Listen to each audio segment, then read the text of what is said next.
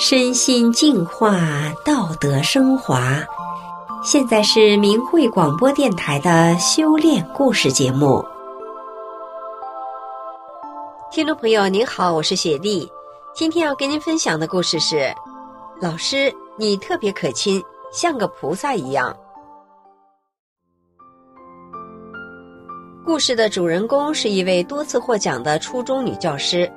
她曾经恃才傲物，轻视同事和学生。由于她的傲气，导致她的同事和学生对她敬而远之。后来她的身体出现了问题，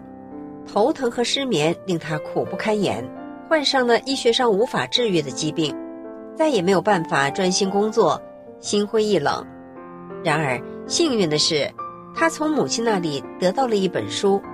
人生出现了幸运的转折。下面就让我们一起来听听他的故事吧。叫我红芳吧，我是河北人，今年五十六岁。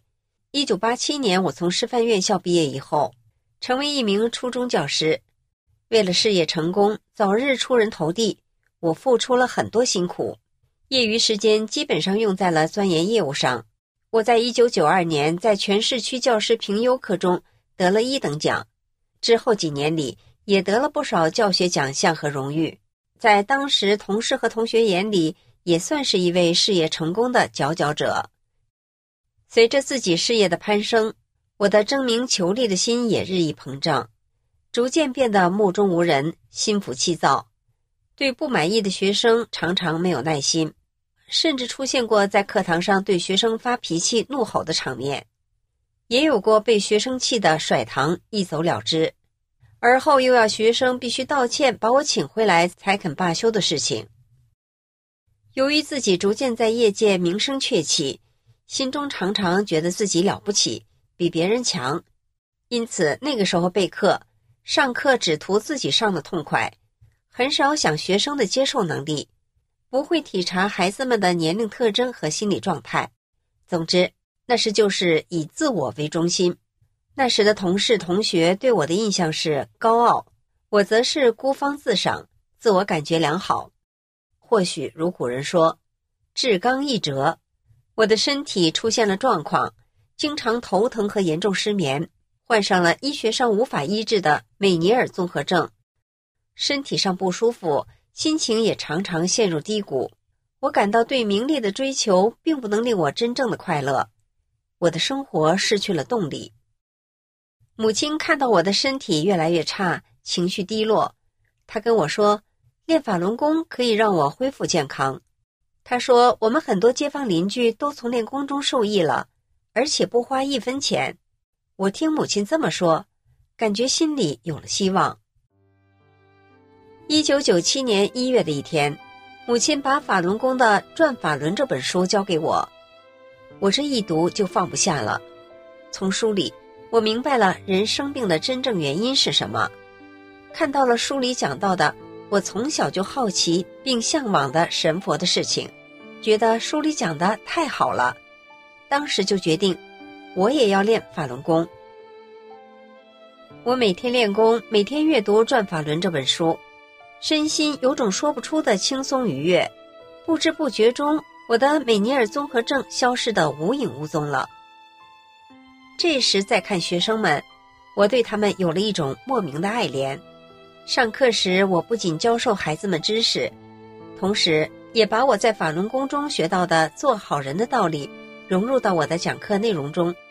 我发现自己对学生说话时的语气和态度变得平和友好了，再遇到调皮捣蛋的学生，我也能心平气和地和他们沟通。练功让我的大脑清晰，智慧不断地被打开。在上课前，我几乎不用备课，只要看一眼课本，讲课的思路就一层一层地出现在我的脑海里，而且课讲得生动有趣，学生学得轻松开心。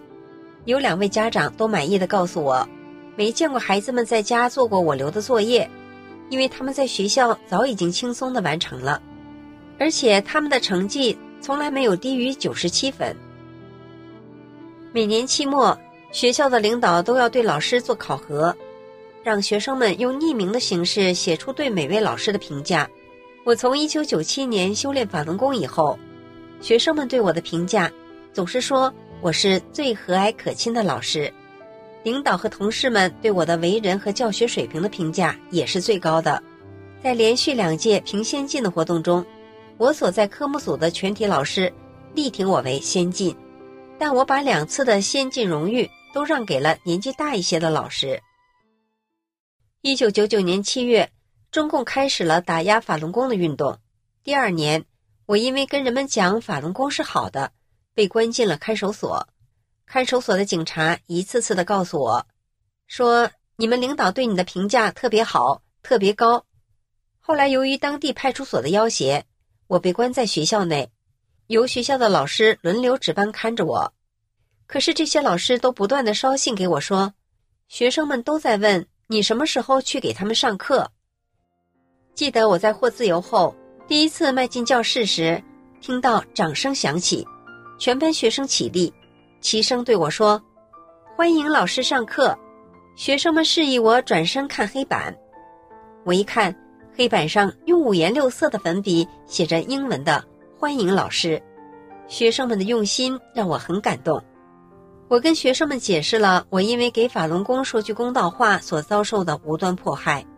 孩子们低着头专心地听着，教室里鸦雀无声，我能感受到孩子们内心的压力和悲愤。后来因为我去北京上访，为法轮功鸣冤，被关进了劳教所。学校迫于压力开除了我。在以后的日子里，同事和亲朋好友不断地把学生介绍给我，我就顺其自然地办起了家教补习班。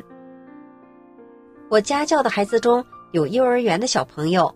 有小学生、初中生和高中生，不同年龄段的孩子都喜欢和我交心，因为我能把他们当朋友，站在他们的角度理解他们，关心鼓励他们，谈他们关心的话题，启迪他们最纯最善良的本性。我把法轮功教给我的真善忍的美好展示给孩子们。有一位三年级的小女孩对我说，老师你特别可亲，像个菩萨一样。听众朋友，女教师的故事就讲到这里了，谢谢您的收听，我们下次节目再见。